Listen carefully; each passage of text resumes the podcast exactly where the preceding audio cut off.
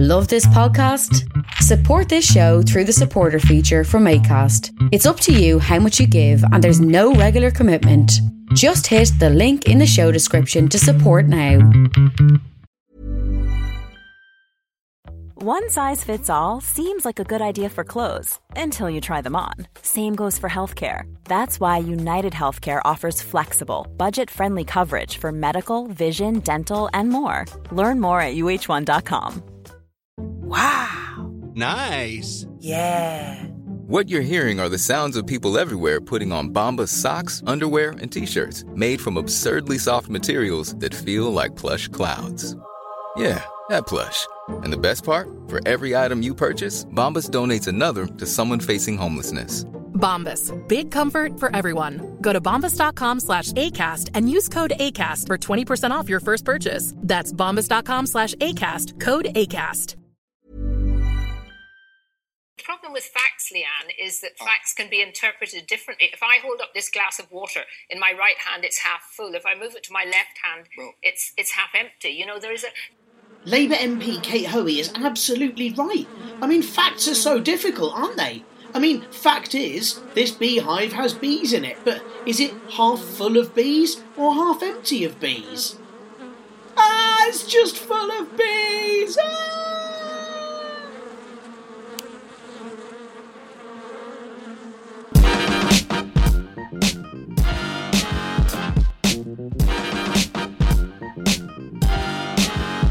Hello, and welcome to this week's Partly Political broadcast. I'm Tiernan Douieb, and I'll be honest, I really thought BHS went into administration about 15 years ago. And yeah, look, it is very, very sad for any workers being made redundant, or anyone that really wants hand painted salt and pepper shakers in the shape of an owl, which is everyone, right? But I also give it all of five minutes before the Vote Leave campaign starts some sort of British Home Stores for British Home Shoppers statement and blame it all on migrants. I can't believe anyone is surprised that former owner Philip Green sold BHS in the first place for loads of money or isn't helping with the pension fund deficit. Of course, he has no interest in British home stores. According to HMRC, he doesn't even have a British home anymore. Anyway, this week's show is sort of vaguely election based. I did think about leaving all the election stuff till next week, but I've noticed a few of you listen to this several days after I release it, so I'd hate to think you'd only be getting vital, important cynicism after you'd already crossed a box. So instead, I've got a great interview with Rachel Holdsworth, who's the senior editor of The Londonist, and she explained all about the London mayoral elections to me, despite being very hungover. Proper trooper. Uh, there's also some stuff on the Welsh and Scottish elections, as well as what on earth a police commissioner actually does. I did also want to talk about Theresa May's call, again, to leave the European Convention of Human Rights, but The Guardian did a sketch video with Patrick Stewart that is so good, I honestly can't top it this week. So go watch that, and then come back and listen to this. Go now, hurry up, go now, now, now. You're back! Great! It's excellent, isn't it? All I'd add to that is if we did leave the European Convention of Human Rights, I'm not sure our current government would create much to replace it. I mean, the UN are still investigating whether cuts made to welfare are a breach of human rights. The Investigatory Powers Bill will probably breach everyone's privacy. The rise in zero hours jobs breaches everyone's right to minimum standards of decent work. And I'm sure even having to see Jeremy Hunt's stupid, smug face as he refuses to back down on his imposed junior doctor's contract is probably quite a lot like torture. So, if May got her wish and we left the ECHR, I worry we'd end up more with some sort of Human Wrongs Act. Oh, but we have the Magna Carta, I hear idiots cry. Yeah, and I'm pretty sure that we could easily return to the standards of the 13th century charter, where only kings and barons are protected, and peons like you and me have to dance when you're told to. In fact, Theresa May has already ruined dancing anyway, peons or not, because if the IP bill comes in, then we'll all have to dance like someone's watching at all times anyway, as they probably are, and no, they don't like your bogle. Oh, and I'll talk about the administrative error that is the Conservatives' 2015 election campaign spending in a future show. I didn't have time on this week. Um, I will just say that now they've had administrative errors for donations to the daughter of an arms dealer, policies on their crime bill, and large sums of money given to a councillor, amongst other things, you sort of think they should probably just get some new admin staff, eh? I mean, maybe one of those paperclips on Word that just pops up and says, So, it looks like you're trying to reshuffle your expenses. Anyway. This week. I think Jeremy Hunt should be made to walk around with the sort of warnings that you get on cigarette packets attached to him at all times. Warning! This man is dangerous to all health. Listening to Jeremy Hunt will reduce the lifespan of the NHS. We all wish he'd have a slow and painful death. Junior doctors are begrudgingly on another strike this week after Hunt refused two opportunities for compromise. Last week, the British Medical Association offered to call off the strikes if Jeremy called off his decision to impose the heavily flawed junior doctor contract. But this was turned down as apparently choosing to delay or change the introduction of the contract that will cause disruption to the NHS might cause disruption to the NHS. This also seems to ignore all the other possible disruptions to the NHS, such as selling off loads of bits of it, or freezing of nurses' pay, or the complete top down reorganisation that's happening that the government promised that they wouldn't do. Essentially, thanks to the tampering of Jeremy Hunt, Andrew Lansley, and the entire government, the NHS is becoming so disruptive it would almost be safer for patients if they sold it to East Coast Rail and people were told they couldn't come in as there's the wrong kind of leaves in reception. The second attempt to curb the strikes came from an offer to pilot the junior doctor contract first, in a letter from Labour's Shadow Health Secretary Heidi Alexander. Also from Conservative Dr Dan Poulter, Liberal Democrat Norman Lamb, and the SNP's Dr Philippa Whitford. And Hunt rejected this offer too, knowing full well that if the junior doctor contract got a pilot, it would never go to series due to very, very low audience approval ratings. Instead, he said that this offer was opportunism, which, considering a Tory MP took part in it, shows that Hunt simply doesn't understand what opportunism is. Though I guess opportunity does only favour the brave, so he's probably never ever had any. Hunt also tweeted that a further delay will just mean it takes even longer to eliminate the weekend effect. And if you remember from episode one of this podcast, and from many, many articles that have come out since, the weekend effect in terms of hospitals is a complete and utter fallacy. And in fact, if you remember in episode one, Keir Shields, who we interviewed then, a junior doctor, said actually, you're more likely to die on a Wednesday. So, essentially, Jeremy Hunt won't pilot a project or cancel its imposition in order to make sure that something that doesn't exist is eliminated quicker and further mess doesn't cause further mess. I really do hope Jeremy smacks his own head against a wall repeatedly in order to not do any more damage. If you do listen to this in time, do support the junior doctors on Tuesday and Wednesday. Uh, despite headlines, they've all put enough contingency plans in place to assure that patients that urgently need attention aren't ignored and less urgent appointments will be postponed. Hunt's statements that all of this could risk patient safety is a massive Freudian projection. He's like if Dexter was in the cabinet happily murdering the NHS, but unfortunately, because he's the one diagnosing it, so far he's getting away with it. Lord Dubs would be an amazing name for a grime DJ. Instead, he's a Czech born former MP and now Lord, whose amendment to the immigration bill calling for the UK to take in 3,000 lone refugee children from Europe was rejected by the government. Hooray! The arguments against helping children in desperate need involved one Conservative minister saying, well, it could drive children into the hands of traffickers. Whereas, you know, leaving them completely unaccompanied somewhere in France means they'll be totally safe from exploitation, right? Conservative MP for Rochester and Strood, Kelly Tolhurst, said it would cost too much money to take in 3,000 lone refugee children, and obviously that would mean that they'd have less money to illegally overspend on election campaigns. So, sadly, those 3,000 children will have to stay in Calais. But I guess with a Prime Minister who neglectfully leaves his own daughter in the pub anyway, perhaps they will actually be safer in France. Watch out, hay fever sufferers. In just over a week, we'll be surrounded by pollen stations. Ha! Sorry. On May the 5th, like some sort of political Viagra party, there'll be elections popping up all over the place. Hard elections. Ha! I'm really tired. In London, where I reside, we're going to be voting to elect a new London Mayor and a new London Assembly. But what do any of those things do? I mean, for the last eight years, the London Mayor has been the love child of an elite scarecrow and a bag of piglets, Boris Johnson, and all he seemed to do is increase homelessness, sign off on unaffordable housing, and get stuck on a zip while looking like a twat.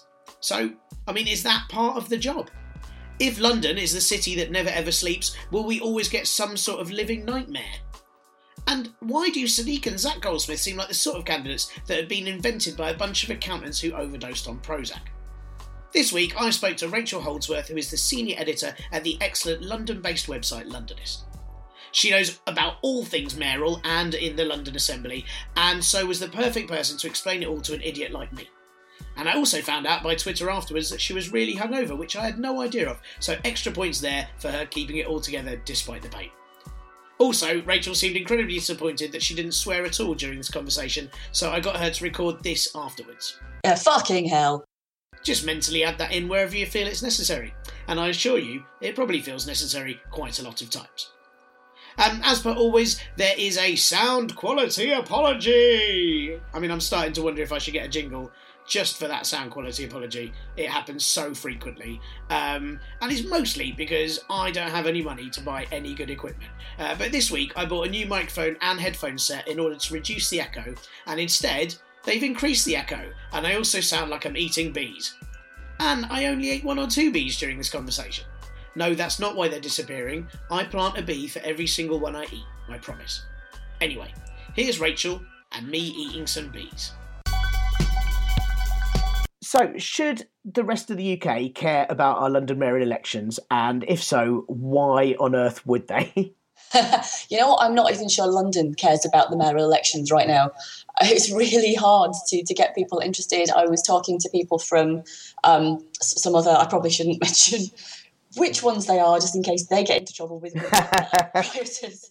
Um, it's a hot scoop for the podcast, yeah. um, yeah we can see from uh, social media and just you know page views, um, people are finding it really hard to get interested. I mean, it, there's still a couple of weeks to go, and, and, maybe you know, sort of a week, ten days before the votes. You know, people might go, "Oh yeah, I've got that polling card. What is that for again?" Um, but yeah, people are just not that bothered in London. Uh, for the rest of the country, well, um, I mean, the, the, the mayoral concept is being rolled out across to lots of other different cities and regions. So in a way, you know, yeah, people should care because you know you, you, can see how it's how it's running down here. You know, we've had a mayor for 16 years, um, and also you know, there's the whole thing that um, the Treasury basically holds all the cards in, in this country. You know, um, London doesn't keep hardly any of its of its tax take. So um, if we want to build a new, you know, Crossrail 3 or whatever in the future, we're going to have to go cap in hand to the Treasury and we'll be fighting against, uh, you know, all the other cities and from what they want to build. So, you know, Manchester and, and Leeds and Newcastle should care because whoever we elect is who they're going to be going up against. Right. Okay. So there's almost a, a, a, they should care almost in a competitive way. Yeah. Uh, in terms of they want they want us to have someone rubbish so that they can get more stuff. Kind of. Yeah. Wow. And why do you think? Just out of interest. I, I mean, I know what you mean about the lack of interest. I, this is. Uh, I remember four years ago, I went to some of the mayoral debates. I knew a lot about it, and the four years before that, and this time round, I really I found that I, I, don't even know a lot about what's going on, um, apart from a few headlines about the sort of Goldsmith uh, Khan scraps. I I haven't got a clue. It feels like it snuck up on us out of nowhere. I know. I mean, I think this is the first. Yeah, I mean, it is. This is the first mayoral election where we haven't had Ken Livingstone for a start. Um, and you know, Ken and, and, and Boris. I mean, they're very big, recognisable names, and Zac Goldsmith and Sadiq Khan just don't compare in that kind of, of bracket. So, I mean, from that point of view, there's a there's a lot less interest. Um, I mean, and the, the, the arguments that are being had are just kind of depressing. It's got quite personal. It's got a little bit, you know, divisive. Dare we say it, racist? Um, and there's just not the kinds of things that I think engage people. So yeah, it, it's it's really hard. I think to but people to care. And also, I think a lot of people don't even still know what the mayor does. I mean, I was talking to um, somebody a couple of weeks ago, lovely, intelligent person, and he said, "Who is the mayor? Is it Tessa Jowell?" no, wow. Um, which I mean, in a way, I should have been sort of paying attention because Tessa Jowell was going for the the, the Labour uh, candidate nomination, so you know he presumably picked it up from that, um, or maybe it was just the Olympics thing that he'd he picked it up from. I don't know. But yeah. That's I mean, that's incredible. I mean I I understand that people might not care about politics, but to somehow have avoided that Boris has been in charge for the last eight years, that's quite incredible. I know. I mean, what, what on earth do they think he's doing in the news? Like, why? Yeah, yeah, and maybe it's just like uh, his "Have I Got News for You" appearances. Maybe he makes occasional guest spots, uh, as far as they're concerned. How bizarre! I mean, that that's uh, uh as you say, it's quite a good question. What what does the London mayor actually do? Because I mean, I, I've, I mean, I've always found it confusing that we have a Lord Mayor of London for a start, and then we have the London Mayor as well. But we also have local MPs and councils. So why do we need a mayor for London? Yeah, so I think um, the argument for, for the mayor is uh, basically to, to give sort of one overarching voice for London and to sort of pull all the boroughs together and to make sure that they are they are working together because you know a lot of a lot of the, the councils their interest stops at their border. You know, something might be happening one street along and they, they don't care because it's not in their their, their remit. so that the mayor does, you know, pull all of that together and sort of gives like a, um, an overall view, you know, particularly on on planning. Um, that's important. You know, if, if you've got sort of uh, development sites that you know straddle boroughs, that that's an important thing to um, to, to work out, and you know, sort of getting housing in properly spread out across the capital and a running transport network. Um, that's that's a massive thing for the mayor, and uh, the mayor is also the police and crime commissioner. so, uh, in other parts of the country, they're electing their own police and crime commissioners. Uh, ours is the mayor. It, it's that, that, that's what we're doing now. We are in effect electing the mayor and the police and crime Commission at the same time.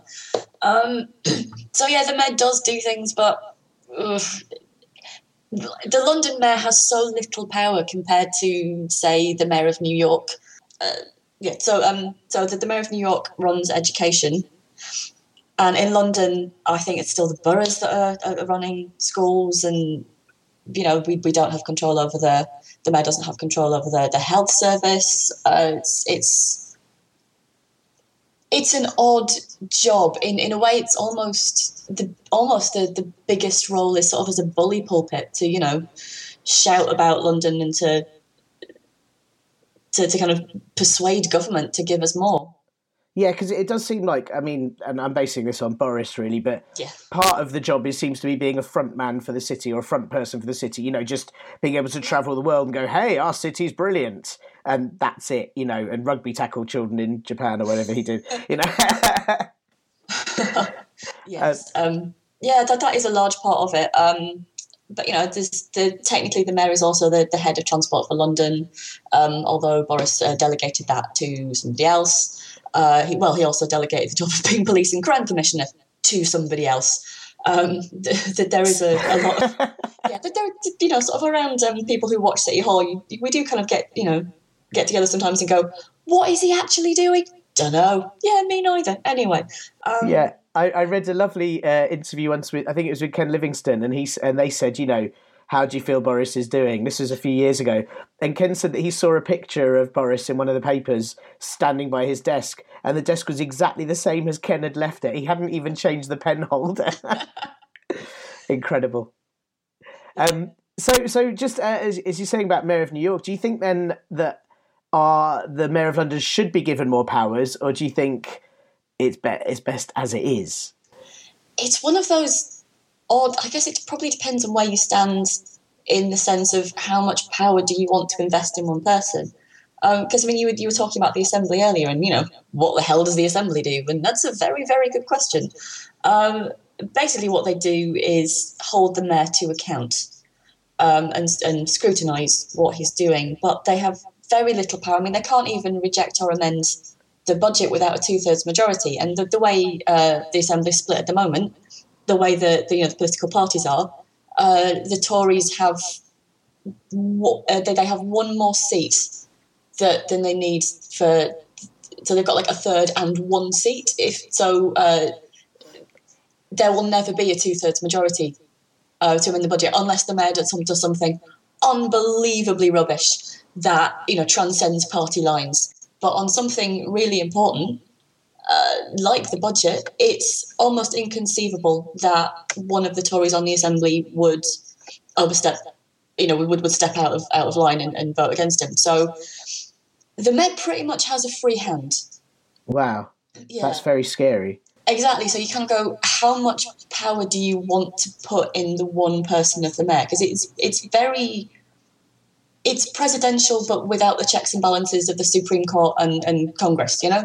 Um, so, yeah, it would be good if London had more power and we were able to keep more of our own taxes and you know raise our own money to to build stuff without having to go cap in hand to the treasury. But that means you've got to be very very careful about who you're electing. Sure, and, and and then of course it means we really have to think about the London Assembly as well as the mayor. Yeah. Uh, and who we put on that, which which is I think quite hard because so I, I, got the mayor the booklet of who we should elect, and the London Assembly it just gives lists of names. You have no idea who they actually are. They're not all on Twitter, all on you know they haven't all got web pages. So you're just sometimes going, well, I suppose that name seems funny. I'll go for them. You know, I don't know. Yeah. And, and actually, these people are, could be in charge of some quite important budgetary decisions. Yeah, I mean, the, the, the assembly. I mean, for all that you know, nobody really knows who they are. Um, so there's the scrutiny uh, role, and but they also do a lot of really good uh, investigatory stuff. So they'll they'll put out um, reports. Um, you know, then they'll um, it's it's kind of like they'll they'll come up with a sort of advisory roles, you know, about things what things that the mayor could and should do, and sometimes they get taken up and sometimes they don't. Um, but you know they're they're good at looking into sort of maybe what's gone wrong at TFL or uh, in the police. Um, there was a really good report uh, into the Garden Bridge recently. Um, you know they they do do important stuff, but uh, you know a lot of them you wouldn't know them if they, if you fell over them. Uh, I mean, I, I, have difficulty recognizing some of them, and you know, I'm meant to be writing about this for my job. wow, God. So, um, so that's one thing people should do, I guess, is try and look into them as much as possible before they make a vote. Yeah, as I mean, best as they can. Because there are there are two votes for the assembly. Oh man, like the, the the mayoral election is ridiculous. There are three ballot papers, and each ballot paper has a different voting system. Really? Yeah, it's insane. Uh, so when you vote for the mayor, uh, you get two choices. You get a first choice and a second choice, um, and it, it, that kind of like that sort of uh, takes off um, tactical voting. So you, if you really want to vote for, say, Caroline Pidgeon, other candidates are available. Uh, you know, you, you you, do. You don't have to be non-partisan for this podcast. Uh, I should add. yeah, or you know, if, if, if you want to vote for you know the, the crazy weird independent guy, uh, do. Um, but uh, if when all the first choice votes are, are tallied up, uh, the top two then go forward, and everybody else's second choice votes then get tallied up. And if anybody's voted for the top two, and let's face it, it will be Zac and Steve. That's just how it works. Um, you know, then your second choice will then go forward. So, you know, you can vote for uh, Sian Berry and then vote for Sadiq Khan in, in your second choice, and you're still in effect voting for Sadiq, but you get to you get to express your your real choice, and also uh, it, the first choice votes those are the only ones that count in keeping the deposit for each candidate. So you have to get five percent of first choice votes to keep the deposit, and it's 10 grand to stand for mayor. It, wow. It's, yeah, it's not like running for an MP where the deposit's 500 quid. It's 10 grand. It's a lot of money. That is well. That's a lot of money, but it's also. Uh, it sounds like a, a. I mean, I haven't got ten grand, but it sounds like it's less than I thought it would be. I mean, in my head, that does sort of make sense as to why we have several quite crazy looking candidates. I think uh, this, is, this, this is the first time that we've had so many random independents. I mean, I'd always thought that you know, um, it being ten grand was you know to kind of like dis you know discourage the, the ballot from being filled up with with bonkers people, but that has not happened this year. Well, I suppose you can get a ten grand loan, can't you? And then sort of want to tell everyone that cannabis should be legal across the city, or you know, yeah. I mean, they'll be paying it back for a long time. But want to duel Nigel Farage. Yeah, that's it. How bizarre. Well, so I mean, as you sort of mentioned there, it is only really between Sadiq and Zac. It, it, seems to be. I mean, the, the, fact is that's all the coverage is is about as well. Yeah. Um, but neither of them are particularly inspiring, and neither of them uh, uh seem to be making promises that they can back up. That's um, yeah. Yeah. So I mean, is that are we just looking at four years of kind of uninspiring, unfulfilled promises, regardless of what happens? Is that what's gonna what, it, what it's gonna be? I think so. I mean, Zac Goldsmith's manifesto is basically four more years of, of Boris with a little bit of um, you know better air quality uh, policies tacked on because you know he's an environmentalist, is Zac. Um, right. And I'm sure he won't get stuck on a zip wire. It doesn't. He doesn't strike me as that sort of person. But oh god, that is basically all we're going to remember from Boris, isn't it? The bloody zip falling in the, the, the Quaggy River in Lewisham, which I, I, live in Lewisham. You know, we're all very proud of that one. Uh, uh, brilliant. Yeah, and um, yeah, uh, Sadiq. I mean, he is at least you know suggesting a few more things about housing. So he's suggesting uh, a London living rent, which will be a third of average earnings in uh, the, the area where where you're living in, and that would I believe that would be applied to houses that they build them. So City Hall builds themselves on land, you know, public land that, that City Hall owns. So even I've kind of like barely scratching the surface, to be honest, but you know, at least the, the idea is there, the principle's there, and you know, maybe you can encourage other people to, to roll it out. Um, but yeah, a lot of it, I'm quite concerned that they're not saying where the money is coming from. So at least with Sian Berry and Caroline Pidgeon, um, they are at least saying this is how I'd fund it. I, I right. might not agree that all of their where they're saying they get the money from is workable, but at least they're saying this is where they get the money from. You know, uh, everyone's saying they'll build fifty thousand houses, which you know, my response is brilliant. How are you going to pay for it? And where yeah. So, yeah, because Sa- yeah, Sadiq's talking about the four years of, of transport cost freezes, oh, but doesn't God. say how or I mean I, that would be great, but how if he can't do it or doesn't know how he's going to do it, that seems completely pointless promising it. Yeah, that's oh that makes me so angry. yeah, the whole thing about the fares is it's so depressing because um, uh, he, he says that he will find efficiencies within TFL and uh, find new revenue streams to, to pay for this fare freeze, but. Uh, it, it, it's it's it's not kind of adding up. Isn't there's not actually putting numbers behind that. I mean, for a start, nobody actually knows how much this fares freeze would cost. Zac saying 1.9 billion. That is well, that's nonsense to start with. What that's based on is it's based on TFL's five-year business plan, so not even four. So I mean, for a start, you can knock it down to about 1.2, right. 1.3 billion, um, and that's based on. Oh, this is this is where you start having to talk um, economics and inflation.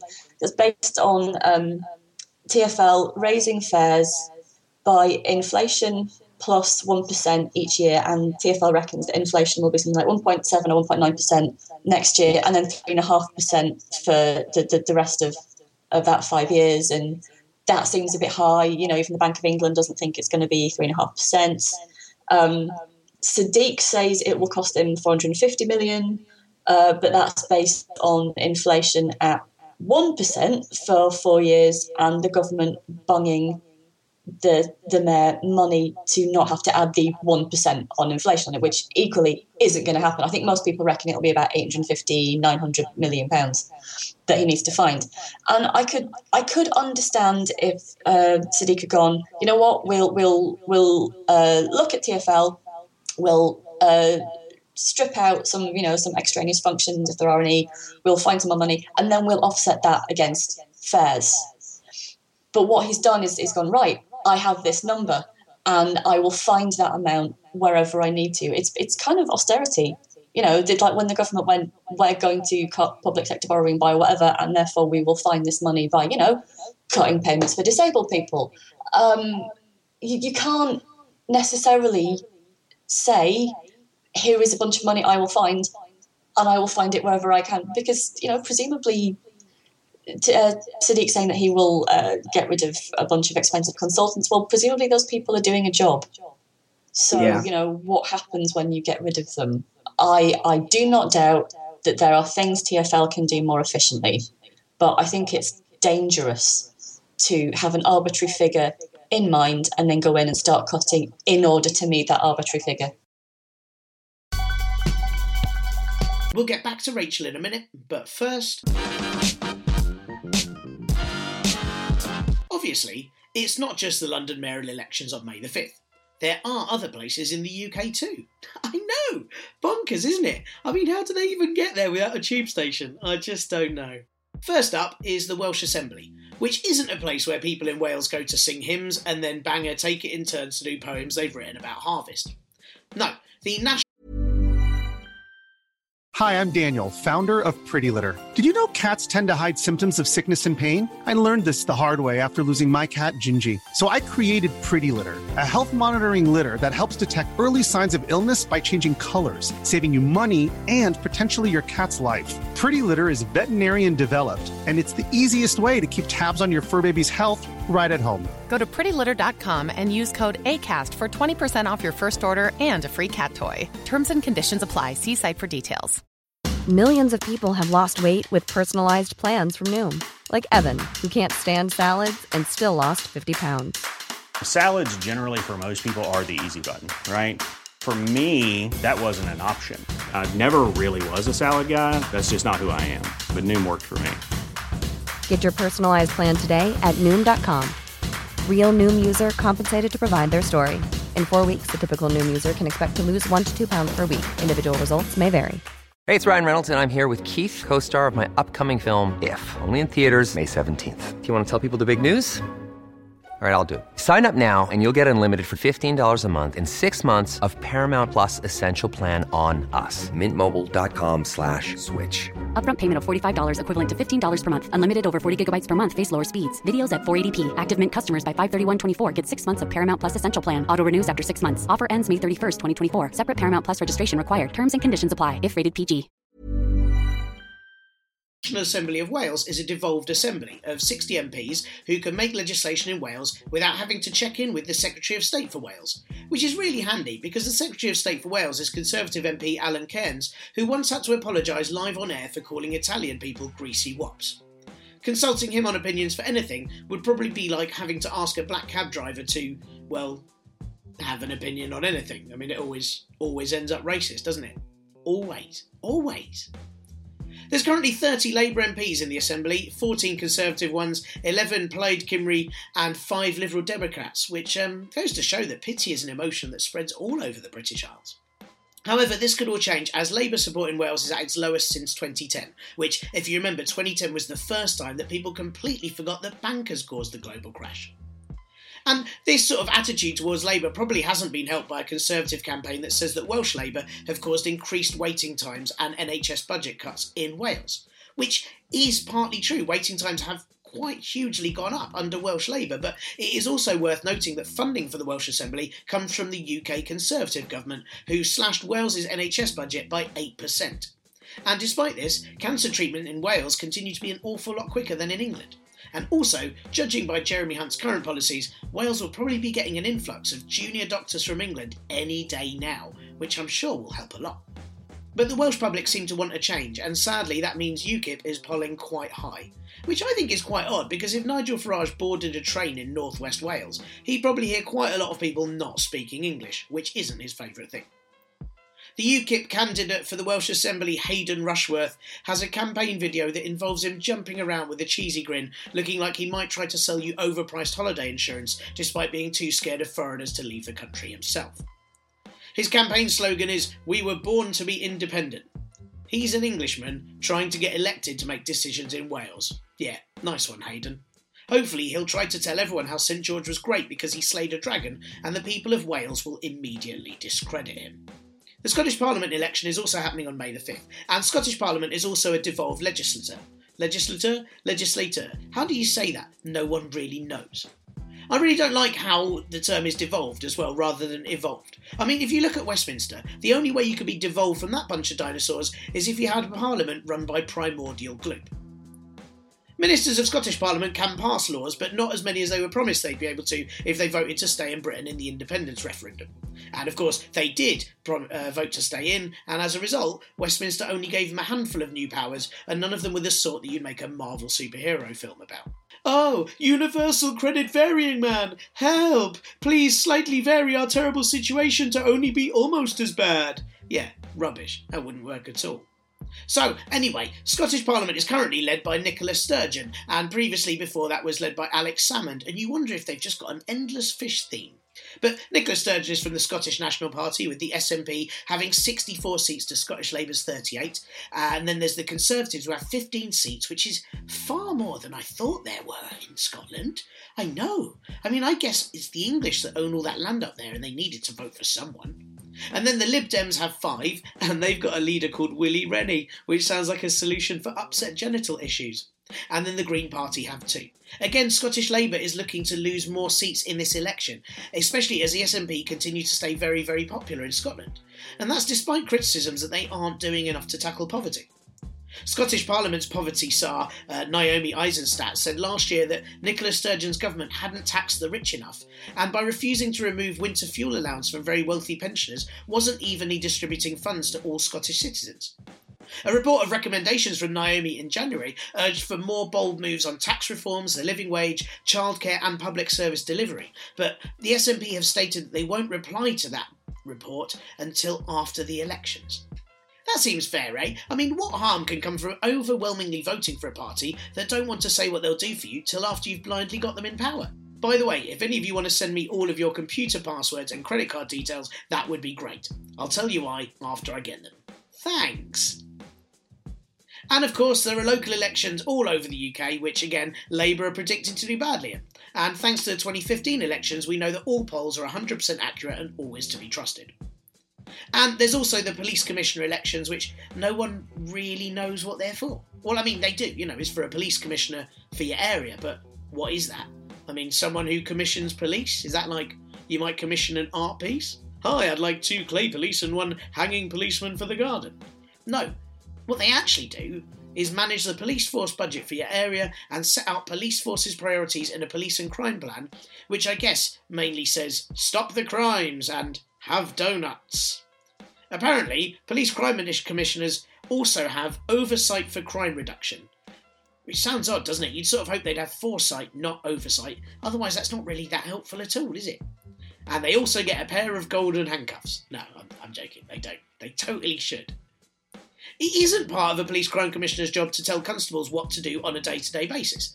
But then, I'm not sure what you count making a crime plan and managing budgets to be. Is that just sort of polite suggestions of what they should do instead?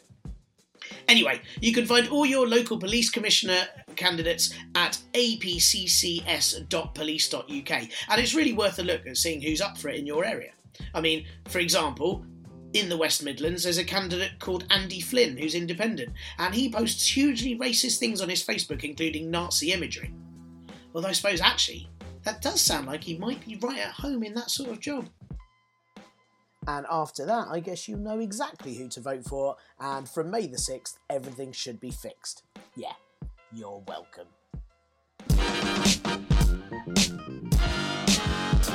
Okay, before we go back to Rachel, in this second bit, the recording cut out twice.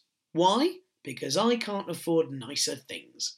Uh, and one of the times it cut out, it happened in a way that was absolutely impossible to edit, so at one point Rachel just misses about six words. See if you can guess where that happens. There is no prize if you do, just like life. Also, I say skyscapers. Skyscapers. I am a fool. I mean, and I read your, your article about this. I mean, those sort of uh, confusions and, and muck ups and incorrect statistics, if that was in a general election, mm. everyone would be swarming on that. All the news would be picking up on it, saying this is these are completely implausible figures. You're making promises that you can't keep. This will cause, uh, you know, uh, job loss, etc., etc. No one seems to care with this election at all. Why is that? Uh, I think this is um, it's kind of a knock on from uh, from just general city hall politics. There are very few people who genuinely cover city hall um, in London media and and, and the, the national media particularly. I think I don't know if it's some kind of prestige thing that, that journalists think it's much more prestigious to cover Westminster. Um, yeah, but hardly anybody really knows how City Hall works. I mean, if you really want to pay attention, um, then uh, you need to look at uh, Tim Donovan and Tom Edwards uh, at BBC London in particular, and uh, Ross Lydall and Pippa Crerar at the Standard. And you know me, obviously. Right, yeah, sure. um, you know there aren't. Um, oh yeah, and Dave Hill at the Guardian. You know there aren't that many people who really understand how City Hall works, um, and you know, and you can't just suddenly get that knowledge uh, three weeks out before a, a mayoral election. So I think a lot of it just, you know, pe- these candidates are getting a buy because people don't really understand the policies, and that it disappoints me um, that that's where we've got to. You know, we, we've got somebody who you know is in charge of the biggest city in the country, the greatest city in the world, and nobody's really paying attention. Yeah, because I mean that's, and I really don't ever want to make this podcast kind of London centric, but it is, you know, it is an important city in terms of of business and um, kind of global relations. There's so many reasons why.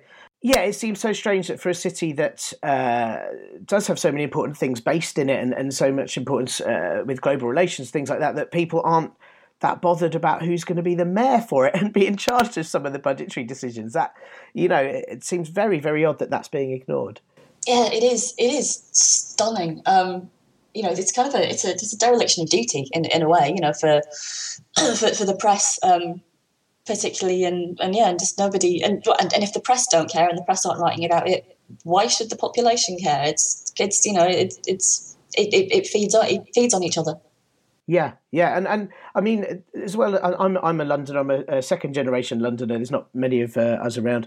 Um, I uh, th- there are things in London that I've noticed are uh, actual problems. I mean, obviously there's there's the housing issue. I mean, I I've lived here my whole life. I know I'll never be able to afford a home here ever. Um, I'm forever going to be renting. Uh, transport is rising.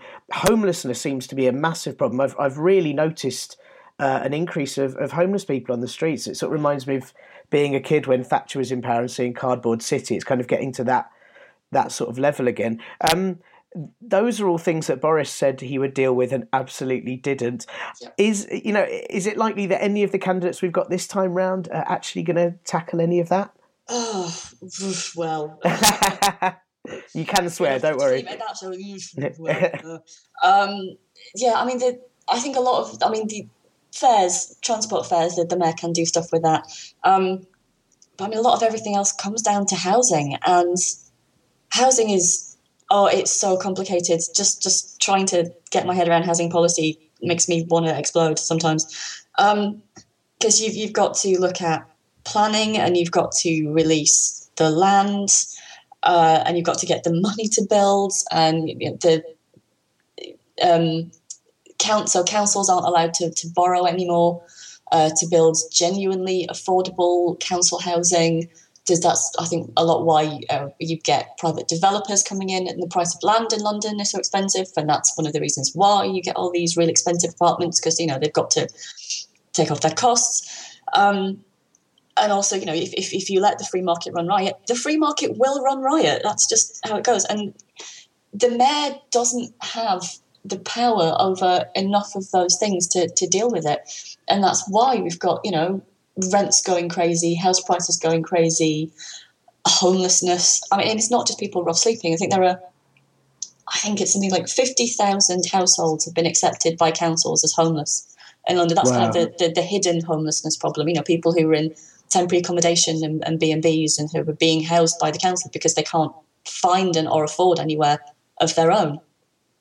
Wow, that's a that is a lot. Mm. But I, I mean, like, say, I know you're saying that the mayor doesn't have power, but I remember sort of uh, Boris signed off on several skyscrapers with largely unaffordable uh, housing, and yeah. he did the same with sort of properties in, in Camden and other areas. So the mayor must have some power over planning or housing in, in that sense. Yeah, so uh, um, Boris can and has uh, it, it's called calling in. Uh, so if a, if a council is taking too long or can't agree on a development, he can he can call it in and he can sign it off himself. And he has pretty much always given a green light to these things. I think the only thing that he's he's not approved was the South Bank Centre redevelopment, uh, and it looks like his his his staff have advised him not to sign off on um, Norton Folgate. Um, it remains to be seen. I, I think they haven't quite had the planning meeting yet. I, don't think. Um, so yeah, he he can reject planning, but uh, Boris's view has been. But what he's not really thinking is what what is that housing? What kind of housing is that? Right. Um, yeah, and that's why we've we're kind of in the position that we're we're in now. Oh, right. So uh, this is also very depressing um, for Londoners and everyone, I think. Um, so, are, is there anything that hasn't been mentioned in the campaign so far. Are there things that you know we should be like looking for specifically with the mayoral candidates? Then, I mean, considering that neither of them that inspiring, is there is there anything that pips one to the post over uh, over each other on a certain issue? Is there, you know, um, I mean, should we be saying, well, Sadiq's four-year free, you know, can't be backed up, but it sounds great. Let's go for that. Is what what do you think Londoners should care about, really?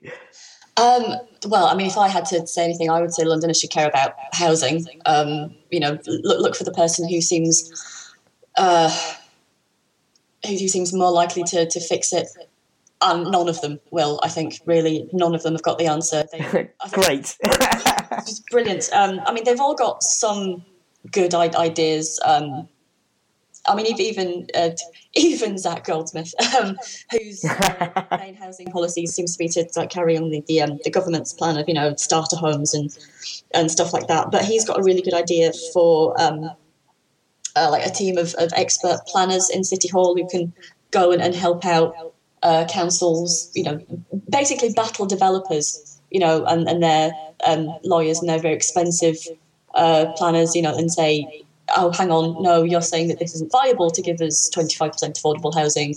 We say that's nonsense because councils don't really have the, the, the staff and the expertise. So that would be good. Um, you know, some of the other candidates are talking about setting up um, landlord registrations and uh, let, uh, a letting agency at City Hall. Things like that, just sort of something that's something that shows that the candidates are at least thinking about how to solve the problems within their limited powers. Um, but I would also advise you be wary of anybody who sounds like they're promising the earth because they can't deliver it. There, there, there isn't really the, the power to do a lot of this stuff.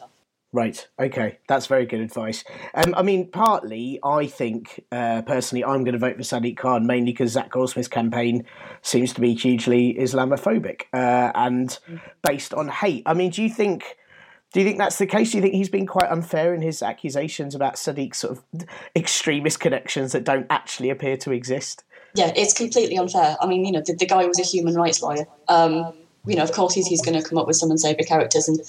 And um, one of the people that he's um, accused of, of supporting was um, the imam at his local mosque, you know, his, his, his constituency mosque. Of course, he's going to meet him. And also, quite a lot of the people that um, Zac Goldsmith has, has said, you know, oh, Sadiq Khan has been hanging out with these people.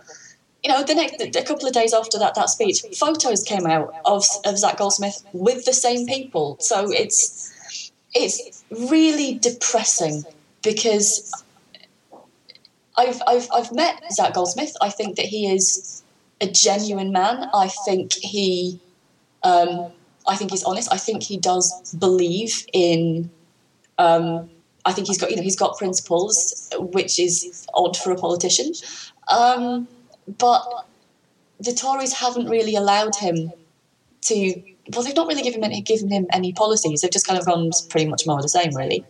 Um, and so and they've just they've gone negative.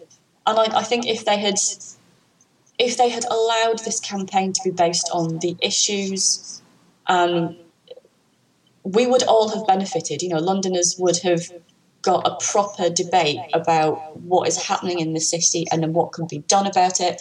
And instead, it's just the two of them bitching at each other, and that is not helping anyone. Yeah, which I, I mean, I also sort of feel because London's such a wonderful multicultural city, and I think that's always been one of the best things about it. You can't then start a campaign to be mayor that is uh, sort of anti-Muslim. That seems yeah. bizarre to me. I know. I mean, you, yeah, exactly. You, you can't run a campaign that, that's you know sort of saying that, yes, I will be a, a mayor for all Londoners. Oh, pissed, except the ones who look a bit brown. You know, you can't you can't do that. I don't know what he's what. He, well, I I mean, the, the cynical thing is to say, oh, he's appealing to outer London, but that is that's offensive to outer London. You know, mm. that's implying that all of our, everyone in outer London is a racist, which you know, give people some credit. You know, which was I think the Tories are not giving Londoners, yeah, enough credit. Um, you know that, that they're not it's, it's almost like they don't think that we can handle, you know, talk about the issues. They, that they have to boil it down to, you know, ad hominem attacks. Yeah, yeah, it's really depressing. Um, well, on on that note, I've got a couple more questions for you. Um, one, I mean, I think we've answered this through the conversation so far, anyway. But looking back at the past eight years, do you think Boris Johnson has been a good mayor for London? Mm. Um, his deputy mayors have, have done most of the work. Um, I don't know. He's he's not really done a great deal. I mean, the the cycle superhighways. Once he once they they finally got over the idea that you know a bit of blue paint on the road, and they've you know now they've got to the point where it's properly segregated. That is a really good legacy, and I'm pleased that that has happened, and I'm pleased they finally come around to that. But the housing crisis has got worse. Um, they haven't really done anything to tackle um, inequality. Fares have, have, have gone up. Uh, but you know, on, on, the other hand, we've got a lot of investment in the transport system. But again, that was happening anyway, and it's it kind of feels a little bit like the city's ticked over for eight years. Yeah. Yeah. Yeah. Yeah. Because I sort of, yeah. I mean uh, he's he's cut fire services, and that that's that cable car is so rubbish. Oh, the bloody cable car! It's such a waste of time. But I mean, the there was Garden Bridge. Oh, and the bloody Garden Bridge, and then thank God Boris Island didn't happen, and yeah. you know it's terrible project after terrible project. I mean, the only thing I, I suppose I would say is that, and, and it's not necessarily a great thing, but to the rest of the world, I think he's been a very kind of caricature London mayor, you know, and as he's travelled the world, people have gone, oh, look at this hilarious British London mayor. And while that's probably not the view that we want people to have of us, he's very noticeable. Yeah, um, yeah, yeah. I mean, like I said, it's not necessarily a, good thing. Um, right. Well, last question then, and thank you so much for talking to me. Um, if you could have anyone as your mayor of London from in the world or history or anyone, who do you think the ideal mayor of London would be? Oh, you know what? I was thinking about this, and given what's happened over the last few days, I'm going to say Victoria Wood.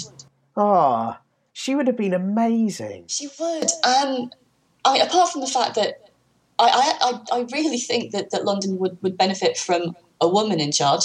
Um, if, if you go to any of the debates, um, whenever Sadiq or Zac send one of the deputies, which they're doing quite a lot actually for these hustings, you know, not, not the big high profile ones, but quite often they'll, they'll send someone like Val Shawcross for Labour um, to, to do the talking for them. And uh, I don't know if it's a female thing or if it's that they're sending people who are more versed in, in the issues. But we're actually getting debates about what's happening rather than what, what, when you get the, the, the, boys at each other. They are, they're just, they're basically dick swinging, is what they're doing.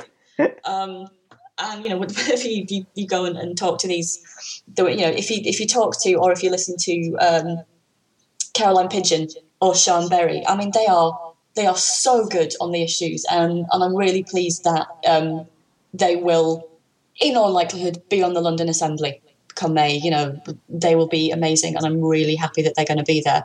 Um, yeah, I think having having a, a woman at the top, maybe a little bit less bothered about you know personal personal prestige and, and personal stature, might actually get stuff done. Probably going to be accused of reverse sexism for that. no, not not by the listeners of this podcast. I think they'll probably all agree with you. yeah, and the thing about Victoria Wood is she understood people. I mean, you know, you, this has been said time and again in in obituaries and, and, tributes to her. She really got what makes people tick, and I don't think you can be a mayor without understanding people. Absolutely, absolutely. I also. Uh, she was a North Londoner like myself for many years, so I think that would have been a great choice uh, for mayor too. and that's going to upset all the South Londoners that listen to this immediately. Yeah, I laughed at Dick swinging. I am a child, but I'm very, very proud. Also, Victoria Wood as mayor would have been great too. I mean, imagine having a mayor that, unlike Boris, was actually funny and considerate too. Oh, I was very sad to hear that Victoria Wood died. I was extremely lucky to very briefly meet her at a Chortle Comedy Awards in 2011, and I bullied her into having a photo taken with Susan Calman, uh, despite the fact that me and Susan were ridiculously drunk. And uh, and Victoria was so so lovely. It's very very sad loss. Um, anyway, those people Rachel mentioned uh, in her interview as well that you should look up if you want more London Mayor coverage. They are Tim Donovan and Tom Edwards at BBC London, Ross Lydall and Pippa Crerar at the Evening Standard, and Dave Hill at The Guardian. And more importantly, you can follow Rachel at RM Holdsworth, H O L D S W O R T H, on Twitter or at londonist.com. Next week, I'll either be interviewing a brilliant journalist called Rebecca Omonira, who I saw speak about immigration and ghettoisation recently and was absolutely brilliant, or I might be speaking to someone from Hacked Off. Uh, which will be interesting. I didn't expect them to get back to me, and they did. Um, I might just try and ask them loads of questions about their private life till they hang up. We'll see. There's no with or without EU this week because, frankly, it's getting so boring, isn't it? I mean, the highlight for me last week, aside from Kate Hoey's stupid comments on facts on Question Time, was Michael Gove making a speech about how the Remain campaign was childish, before then mentioning in the same speech Batman twice, Game of Thrones, and Dennis the Menace. Oh, and Boris Johnson's repeatedly often racist sounding whining about Obama was quite amusing. The Mail on Sunday's headline was Boris Rage at Ridiculous Weird Obama, which made him sound like some sort of elitist Hulk. So, based on that, uh, this week's question of the week that we asked on Twitter and on Facebook to all the followers, and I say we, it's just me by myself, uh, was which superpowers would you give which MPs and why? And again, you guys gave the sort of answers that I would marvel at. You see what I did there? It was like a it's like a joke with, with the words. Um, at Flair on Twitter, I think that's how you say it. It's F L A H R. Flair at Flair on Twitter said uh, Cameron should have duplicate girls' powers, so at times of crisis he can be in London and Spain instead of having to come back. I think that should also apply to Boris uh, for the London riots and Sajid Javid as well, um, who definitely could be in Australia and possibly in Port Talbot the next time there's a still crisis. Um, at underscore superq said Jacob Rees-Mogg is clearly a time traveller from the 19th century. Um, I think he may even be from further back than that as well, judging by some of his views. Uh, at Gavin Kernow, um, and uh, there's a C bomb in this one, but damn, it's funny. He says, it would appear that a lot of politicians have been bitten by some sort of radioactive cunt. that made me laugh till I coughed. Well done, Gavin. Um, at Fluff Logic uh, said uh, Bojo is clearly related to Mystique, as he too can be whatever people want him to be on command and Cameron runs super fast after interviews, which is a very good point, isn't he? He just manages to vanish uh, like some sort of quicksilver. Um, the uh, Parpole bro bro, uh, Matthew Huss, who sometimes helps out on this, uh, he said that most Tory MPs have the power of invisibility right, or at least their tax returns do. Nice one, Matt, good work. And uh, Farage is incredibly nationalist, and so he can be Captain America, which I think, judging by his comments about Obama, would really upset him. Um, this is another Twitter name I never know how to uh, re- read, but it's at Uroboros Messiah. Uh, he says Corbyn's power induced narcolepsy. My God, um, that would be amazing if every time he stood up to speak in uh, in PMQs, people fell asleep. But I think they do anyway. Um, Nicky Morgan outstare anyone on the planet. Um, I I don't know if she does that on purpose. I always think she looks like a pet who can't find their owner. And um, Andy Burnham is Captain Uncomfortable. And of course, Osborne is already a spineless shape- shapeshifter that can lick the back of his own eyeballs. Um, at Fooled Again says, Is Captain Pugwash a superhero? Nicky Morgan does have the same eyes. Um, and uh, at Unreal McKay says, uh, I'd suggest Tim Farron be given the power of invisibility, but I'm pretty sure he has it already. Wow, did you see that? That was a burn, a total burn.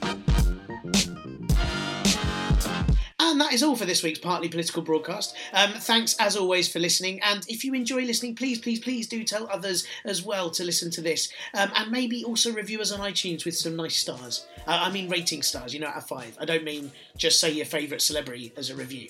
Well, no, actually, I really do want reviews so much. Just feel free to put Shane Richie, you know, if you like. And if he's, he's your favourite celeb, uh, he's a nice man. You may as well.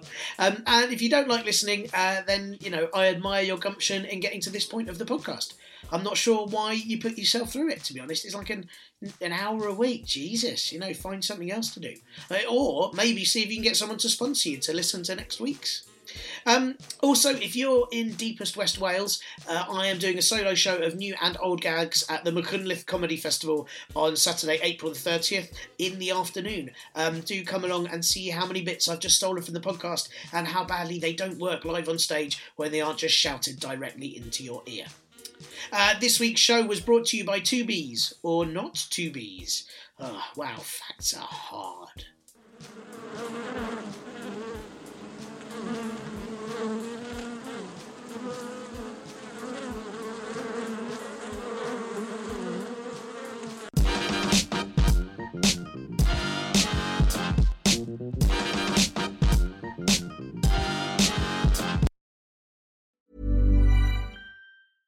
Hey, it's Paige DeSorbo from Giggly Squad. High quality fashion without the price tag. Say hello to Quince.